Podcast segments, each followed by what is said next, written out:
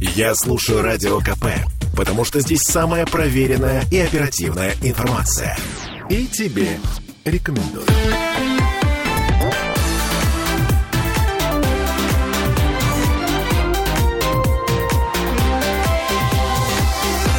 Фарватер. Слушайте, а все не так плохо, как планировалось, как могло бы быть. А, Бюджет российский снова профицитный. Не нефтегазовые доходы выросли на четверть по сравнению с прошлым годом. Теперь составляют а, 74% всех доходов бюджета. И большая часть этих денег – это налог на добавленную стоимость. На добавленную стоимость. Кучу оптимистичных цифр рассыпали перед народом на прошлой неделе к Восточному экономическому форуму. И вот вопрос. А, э, это называется форум, а не промышленная выставка. Почему? Сердце замирает от ваших цифр и данных, которые вы рассказываете. Как хорошо живется нам в стране несоветской. А вопрос, который раз за разом задает Сергей Кобин, доктор технических наук, автор книги «Нравственная экономия». Сергей Викторович, здравствуйте. Здравствуйте. Еще вместе с нами Михаил Делягин, депутат Госдумы, доктор экономических наук. Добрый день. Да вы не волнуйтесь. Сейчас еще, не дай бог, конечно, рубль еще уронят. Бюджет еще будет профицитнее. Э, Погодите, а он даже в долларах профицитнее. Ну, в смысле, в долларах доходы больше, чем планировалось. Продавайте больше сырья, и все будет лучше. Так, насчет сырья. А, Путин на Восточном экономическом форуме говорил о том, что нам нужно объединить газотранспортную систему Востока и Запада для того, чтобы что? Вот интересно. Вот интересно... э, Я надеюсь, для того, чтобы провести все-таки газификацию районов, которые до сих пор дровами топят в 21 Ничего веке. подобного, Михаил Геннадьевич, не обольщайтесь. Цель совершенно иная. Раньше мы продавали просто газ, а теперь будем продавать СПГ. Но Раньше мы продавали более сложный продукт. просто газ и нефть и сельхозпродукцию, а теперь будем продавать все то же самое, оставаясь колонии. Колонии открытого типа. А, еще один момент. Эм, Владимир Путин на Восточном экономическом форуме говорил о том, что нужно продолжать строить дороги, продолжать модернизацию Транссиба и Байкало-Амурской магистрали, нужно строить скоростную магистраль, дотягивать ее из Петербурга эм, до Владивостока. В любой непонятной ситуации строить дороги, и будет счастье народу, потому что бизнес заколосится, эм, туризм будет развиваться, и будем жить долго и счастливо. И будет нам счастье. Значит, что касается, э, значит, этого выступления, очень оно интересное, правильное. Я всегда поддерживаю президента. Что касается м, Михаила Геннадьевича, то Михаил Геннадьевич сегодня проявил в нашей беседе с ним э, навыки химика и сказал, что он что-то изучает в вопросах хими- э, промышленной химии. А я хочу сказать, что В смысле, известный... химичу, что ли? Да, нет, нет, не в этом смысле. Известный химик Дмитрий Иванович Менделеев, он предъявил себя как политэконом. Так вот он что сказал по поводу дорог. 1800 э, как известно, в 1961 году было, отменен, э, э, значит, было отменено крепостное право, и 20 лет э, правил в России с этого момента, пока его не взорвали, император Александр II. И что же сказал Менделеев по поводу этих самых дорог? И как-то мне это напомнило, этот рассказ его в ситуацию сегодняшнего дня, что крепостное право отменили, и зависимость э, крестьян от помещиков сменилась зависимостью нашего народонаселения от товаров фабрично-заводской промышленности иностранного производства. То есть до этого их гнобили помещики, а после этого их гнобили известные всем производители товаров фабрично-заводской промышленности из-за рубежа. Дороги строились в большом объеме, но по дорогам возили зерно, как и сегодня. Заметьте, не муку, а зерно. Муку это делает из зерна-то Турция, да, как известно. Вот. И все это происходило в убыток, как и сегодня. Отдельные мы делаем большие суда, которые перевозят у нас СПГ и так далее. Но это все в убыток, это за счет продажи того же сырья. И к концу вот этого срока, после отмены крепостного права, все русское общество находилось в унынии. И это послужило, я считаю, основной причиной того, что э, Александра II и нам известный памятник на его месте смерти, э, храм Христа Спасителя, да? Только храм Нет, Спаса на крови. Спаса на крови. И, кстати, очень, вот я всегда, как москвич, интересовался. Оговорился, Вот да. на месте убийства а, государя-императора воздвигли храм Спаса. Кого же это убийство спасало и от чего в понимании современников? Спасли, конечно, Россию, а на крови Александра II, потому что Александр II не собирался вообще промышленной политикой заниматься. Короче, народовольцы в конце 19 века нет, нет, подняли нет, нет, голову... Нет, нет, нет, нет. Вот я должен сразу сказать, что народовольцы были исполнителями, а организовывал это дело, извините, двор кто там конкретно, это нужно разбираться вместе с историками. Но чтобы можно было творить то, что творили народовольцы, э, тот же самый Степан Халтурин, по-моему, без э, серьезной поддержки людей, очень высокопоставленных в императорском дворе, так не бывает. Степан да все, Халтурин... общество, все общество находилось в депрессии. Все а, общество. Степан Халтурин, ну так, для справки, это тот человек, который принес несколько сот килограммов взрывчатки в Зимний дворец. Это да. А, да, причем не в один, не в один присест, как, вы, как мы все понимаем. Mm-hmm. Ладно, а, вернемся в наши дни, а, вернемся в 21 век. Поэтому в наших да. днях по этим же дорогам возят то же самое зерно, газ, нефть и так далее, а больше возить нечего. Нет, нет, нет, я приношу извинения.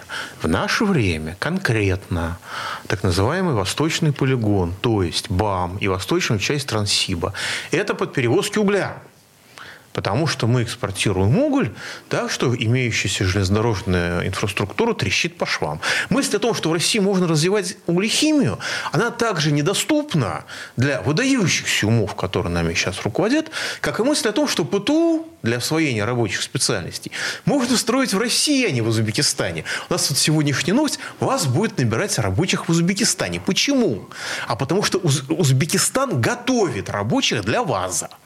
А Российская Федерация сделать это не в состоянии, потому что для выдающихся умов это слишком сложно. Выдающиеся умы заняты обналичкой, офшором, вывода капиталом, организацией дефицита соляры на ровном месте на территории Российской Федерации и, забыл, а, а, и ослаблением рубля. Да. И сейчас будет еще процентную ставку, может быть, повышать. Или, может быть, что-нибудь сейчас не делать. Вот. А насчет железных дорог во времена Александра II, там тоже было замечательно. Дело в том, что строительство железных дорог организовывалось при помощи масштабных финансовых спекуляций. И строительство железных дорог было э, попутным следствием причем, в общем, второстепенным следствием совершенно лютого грабежа России со стороны немецких банков. Именно на строительстве железных дорог Александром II поднялись немецкие банки, немецкая банковская система, которая дальше обеспечила ну, стало одним из значимых факторов объединения Германии, возникновения Второго рейха, потом возникновения Третьего рейха, с которым мы воевали в Первую и Вторую мировую войну. Так что, когда вы неаккуратно занимаетесь масштабными проектами, вы создаете своего убийцу – в прямом смысле этого слова. Ну, сейчас, я думаю, мы никакую Германию, конечно, по второму кругу уже не создадим, но то, что э, определенная часть капиталов, которые под вой и улюлюканье господ либералов, радостно, естественно, и под критие Конституции неприкосновенности частной собственности, выводятся из страны, потом возвращается к нашим снарядам солдат, э, к нашим снаря- солдатам снарядами и пулями и ракетами, это, я думаю, в общем-то, примерно понятно. Ну, слушайте, Путин э, на Восточном Президент. экономическом форуме э, ответил на претензии господина Делягина. Э, заранее ответил, предвосхищая претензии господина что Делягина. Что такое он сказал? Значит, надежнее лучше вкладывать капиталы в Россию. Мы видим, что происходит с капиталами, куда они двигаются, не наступайте на одни и те же грабли. Наши предприниматели снова сталкиваются с изъятием законно заработанных средств. Мы видим, что почти восстановились логистические цепочки, все как-то нормализовалось. Сдержанный возврат валютной выручки, желание где-то опять загрузить границы разместиться. Мы все это видим, все понимаем. Нам надо с бизнесом как-то договариваться. Знаете, Они... эту, эту ситуацию прекрасно описал великий баснописец Крылов. Не путать с Корабелом Крыловым, который допускаю, что в Питере известен больше. Который написал прекрасную басню. У нас же Владимир Владимирович Путин рассказывает, что замучаетесь, пыль глотает за рубежом года так с 2005 -го. Причем бизнес очень убедительно рассказывает. Бизнес все понимает и продолжает сотнями миллиардов долларов э, вывозить деньги из страны. Да, как там у товарища Крылова было? А Васька слушает, да ест. Я хочу Там, поправить... по-моему, его уговаривали кота не кушать сметану. Я хочу поправить Михаила Геннадьевича, да и страшно сказать президента. Нет никакого у нас бизнеса. У нас предприниматели и предпринимательская деятельность. Если у нас это не индивидуальные предприятия или предприниматели частная промышленность, да, то это у нас должна быть национальная промышленность. Поэтому слово «бизнес» в данном случае, оно просто неприменимо, это во-первых. Во-вторых, что касается того, куда применять и какие у нас изменения. Нет у нас никаких изменений. И промышленности у нас нет никакой.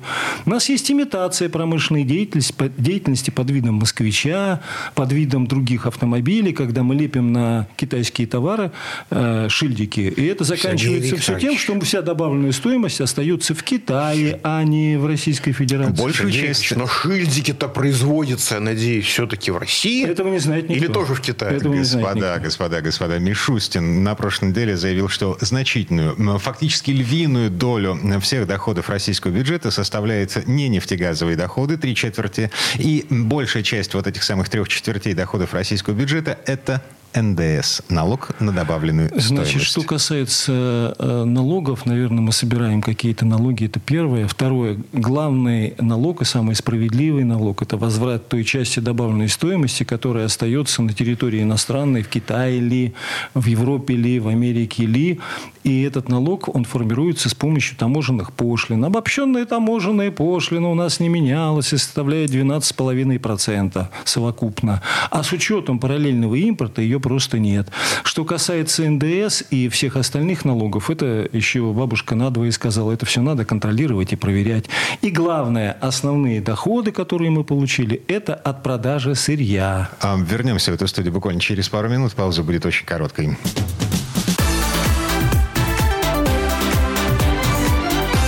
Фарватер. Слухами земля полнится. А на радио КП только проверенная информация. Я слушаю «Комсомольскую правду» и тебе рекомендую.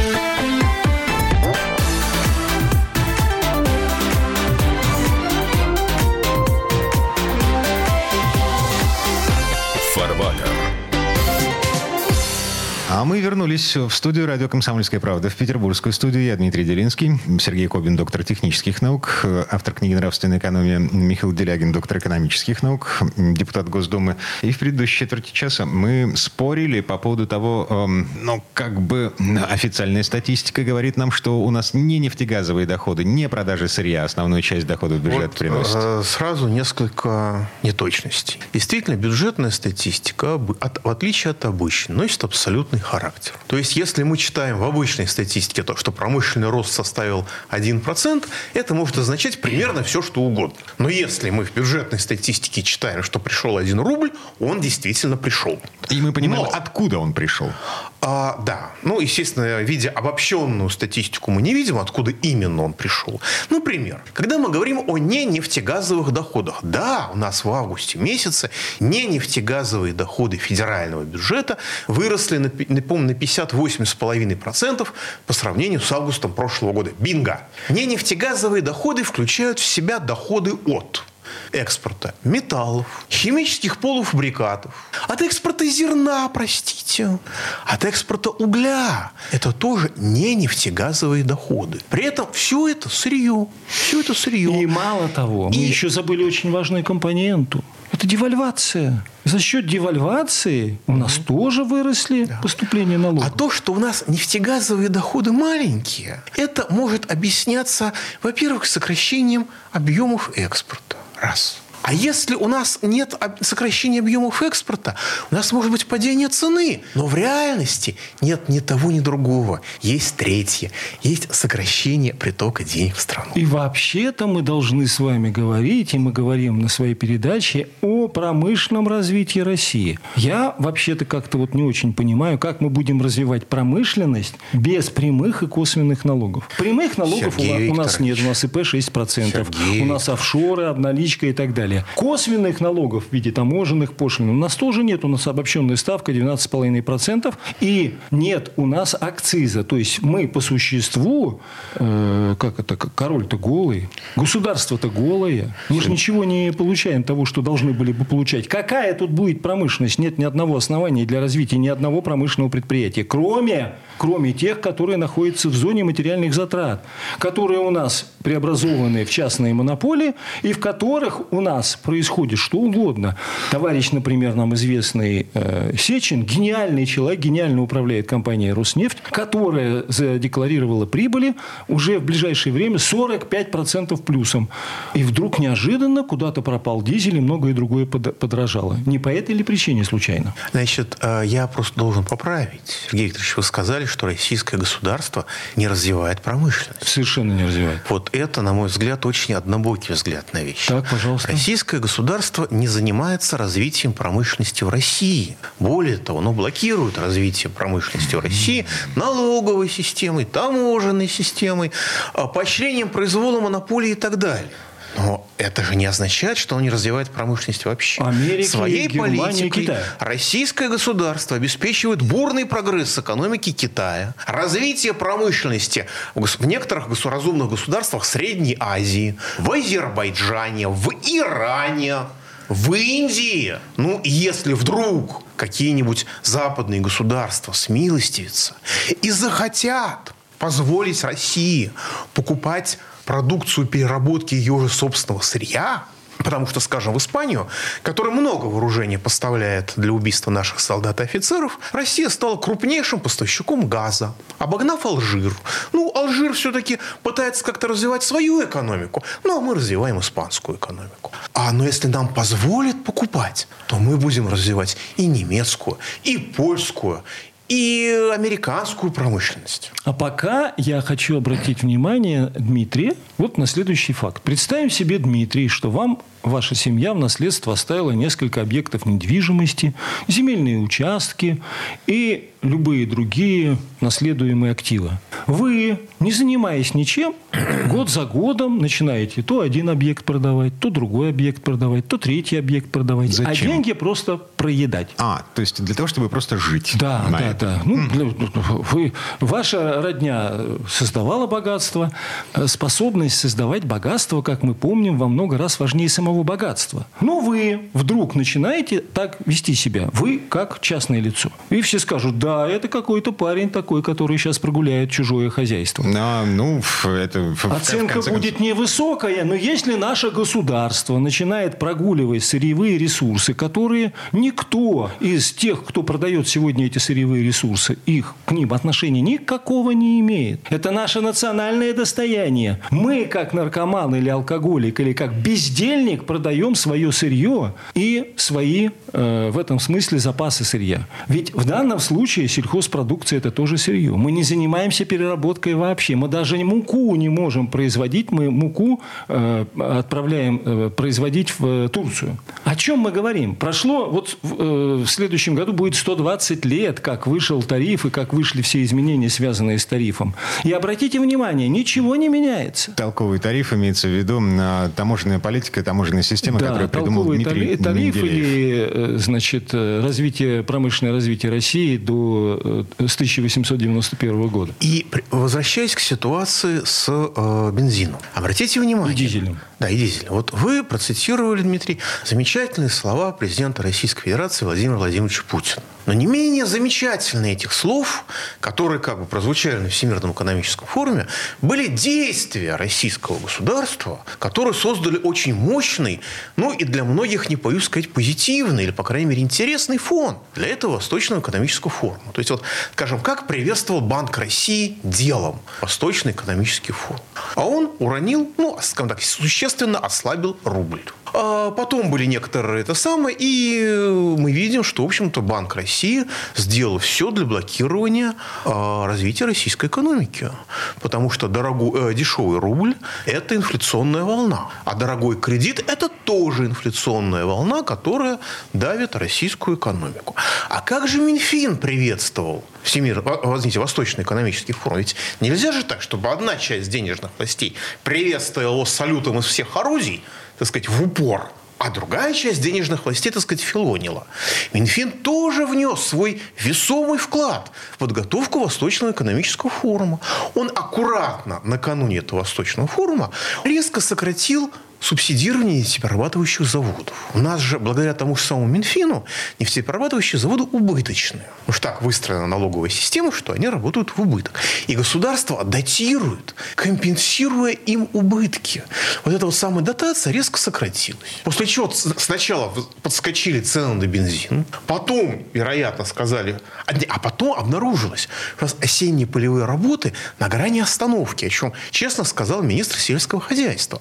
Потому что у нас же накануне был хороший урожай зерна, и государство, которое не вмешивается в экономические проблемы и игнорирует свои обязанности по государственному регулированию цен, потому что без регулирования цен рынка не бывает, а цены упали, на этом сказочно обогатились перекупщики, но сельхозпредприятия, которые не являются крупными интегрированными агрохолдингами, они иногда зерно были вынуждены продавать себе в убыток. И вот теперь осенние полевые работы, бензин, э, дистопливо подорожало.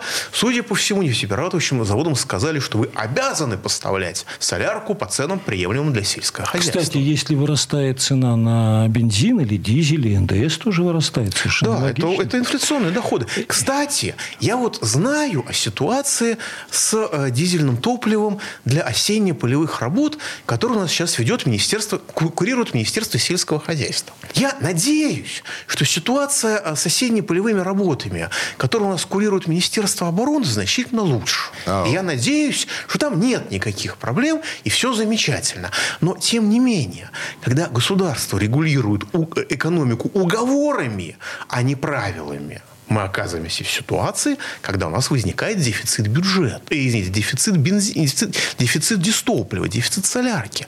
И мы получаем очень бурное и очень убедительное приветствие Восточному экономическому форуму Одним бортом приветствует Банк России, другим бортом приветствует Минфин. Кстати, Практически как на Кстати говоря, приветствовал. весь экономический форум, он разделен на семь позиций.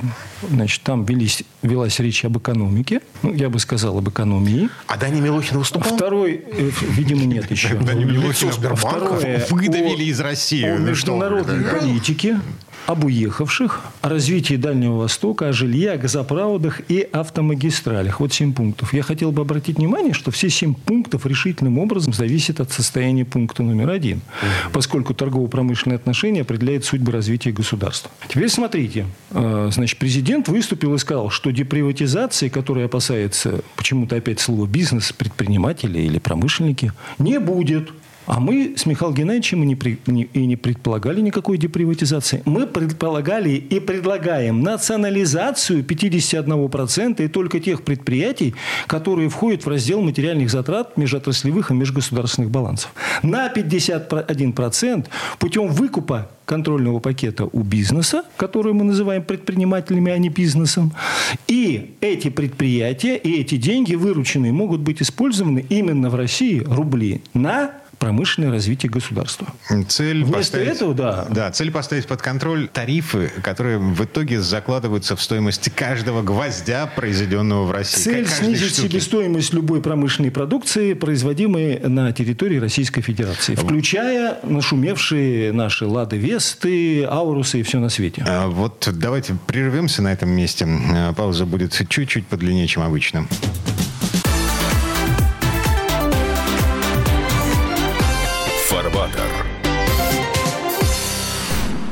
Я слушаю Радио КП, потому что здесь самые осведомленные эксперты.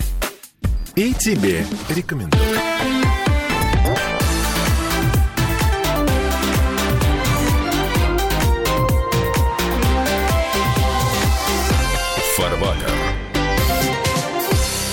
Вернулись в петербургскую студию радио «Комсомольская правда». Я Дмитрий Делинский, депутат Госдумы, доктор экономических наук Михаил Делягин, доктор технических наук, автор книги «Нравственная экономия» Сергей Кобин. В предыдущий четверть часа не договорили об итогах Восточного экономического форума и, в частности, о деприватизации, которая опасается бизнеса. Владимир Путин говорит, что никакой деприватизации не будет. Мы говорим о том, что нужна национализация. Еще раз, да, мы не предлагаем никакой деприватизации. Мы предлагаем национализацию контрольного пакета 51%, но только у тех предприятий, которые входят в раздел материальные затраты межгосударственных и межотраслевых балансов. И не отобрать, а купить с целью того, чтобы выполнять э, задачи э, совместного промышленного производства, с целью снижения себестоимости любой промышленной продукции на территории Российской Федерации.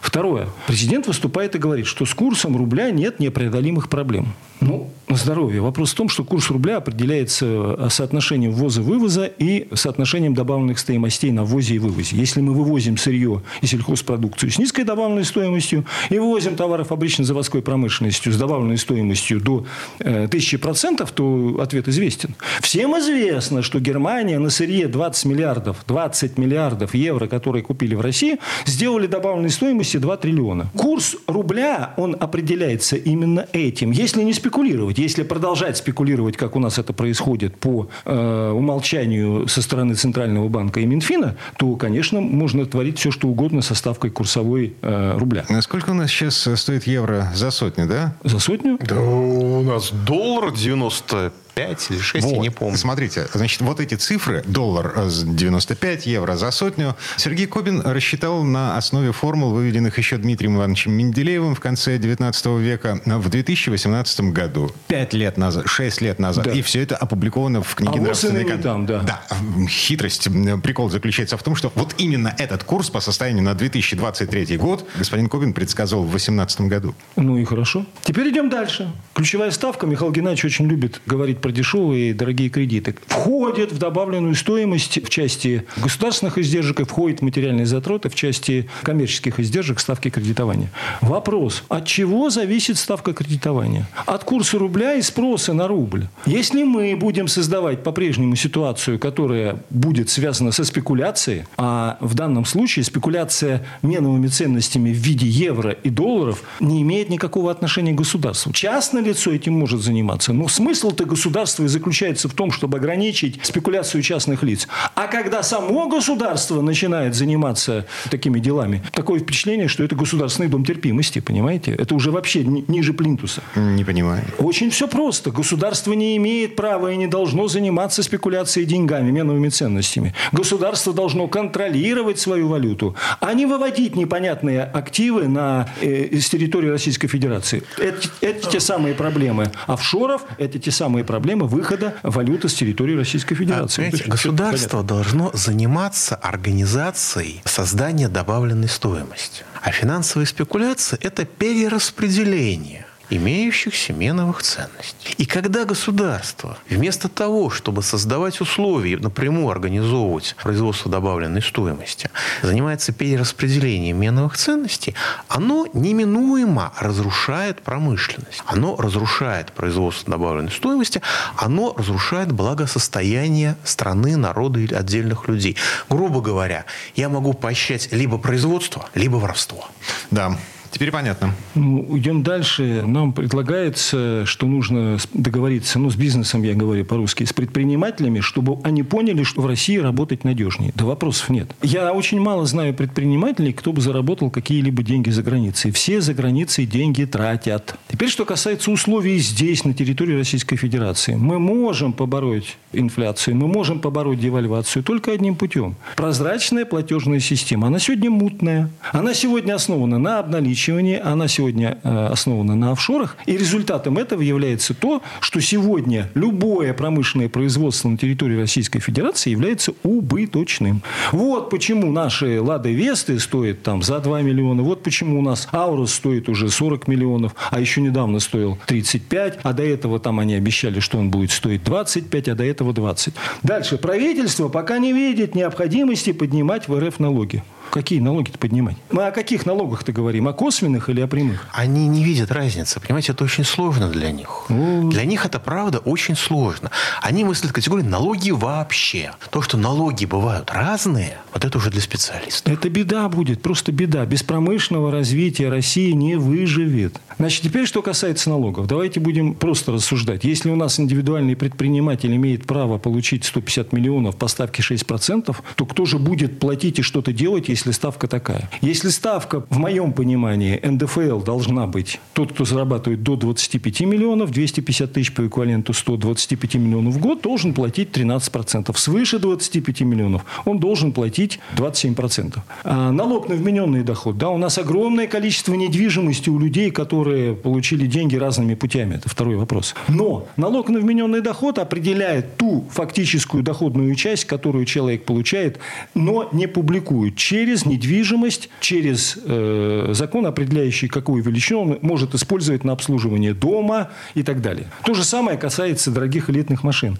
То же самое касается косвенных налогов, таможенных пошлин. То же самое касается акциза, которого нет. Вот так все просто. Но когда правительство пока не видит, пока оно не видит, может, когда-то увидит. Почему оно не видит? Потому что если оно будет видеть, тогда начнется промышленное развитие. Пока промышленного развития нет. Поэтому, когда мы говорим об уехавших или когда мы говорим о международной политике, э, ну, об уехавших я такую шутку имею, что скажи мне, кто тебе Чубайс, и я скажу, кто ты.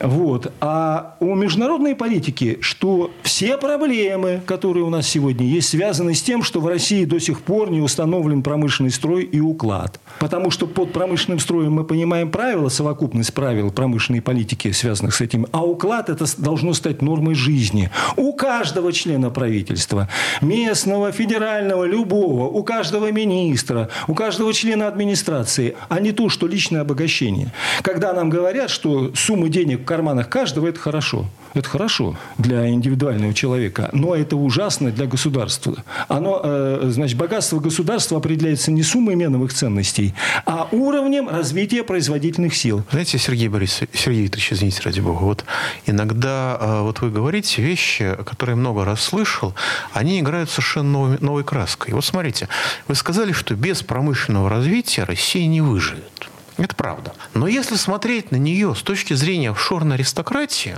ну вот все, что у меня есть, допустим, находится в офшорке. Мои предприятия, которые здесь работают, зарегистрированы в офшорке. И мне незачем возвращать, потому что с меня пылинки сдувают. И любая мысль о том, что меня можно заставить вернуть предприятие на родину, перерегистрировать в России, вызывает истерику у всяких господ Клишесов и же с ними. Но ведь если я представитель офшорной аристократии, для меня же фраза, что без промышленного развития Россия не выживет, означает совершенно другое. Это для нас с вами она означает, что без промышленного развития мы, с нами, мы погибнем. А для офшорной Культурная аристократия, она означает, что если не будет промышленного развития, ну кончится, наконец, эта головная боль, которая называется Россией. Будет нормальная колония, неважно, ю, восточная, западная, южная, без разницы. Будет нормальная колония, нормальная колониальная администрация. Я там может быть, 10% сохраню где-то, и не будет всей этой головной боли со всеми этими президентами. Самое удивительное, Михаил Геннадьевич сейчас говорит удивительно правильные вещи. Потому что в федералисте,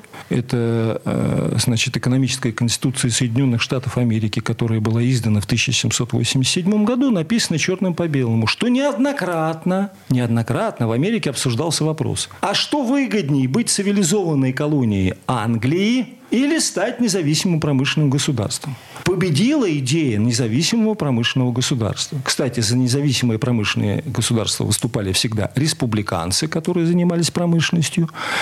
А за э, юг, так называемый, который занимался сельским хозяйством, который в итоге был подкуплен э, англичанами и остается, да, которые партия демократов, они выступали за то, чтобы быть цивилизованной колонией Англии. Ой, Сергей Ильич, а можно нам импортировать вместо станков оборудования немножко вот этих республиканцев. Вот. Республиканцев можно. Для этого нужно посоветоваться с, э, значит, э, Такером, Такером Карлсоном и э, Илон Маск. Да, Илон Маск.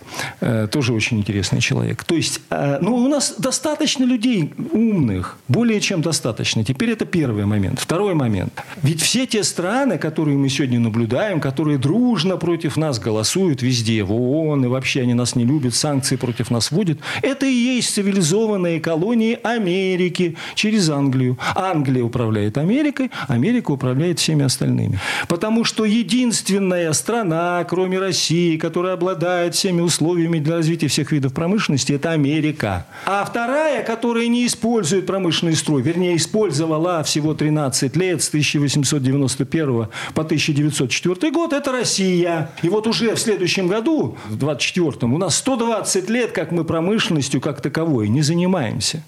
Мы занимались промышленностью военно-промышленного комплекса, мы занимались производительными силами в интересах производительных сил, но не занимались вот в этот весь период производством товаров э, широкого потребления с высокой добавленной стоимостью. Вот почему постоянно к нам претензии с точки зрения того, что Россия имеет много земельных ресурсов, а по определению капитала эта доля богатства, э, отнесенная на промышленности, входя в состав богатства, это есть продукт земли и труда. Вот чего все лезут к нам-то и к Украине. Вот почему стояла задача приватизировать Украину, вот откуда все эти истории. И не только с Украины они идут с 1904 года. Слушайте, вот в этом месте давайте мы прервемся на неделю. Сергей Кобин, доктор технических наук, автор книги «Нравственная экономия», доктор экономических наук, депутат Госдумы Михаил Делягин. Коллеги, спасибо и до новых встреч. Счастливо.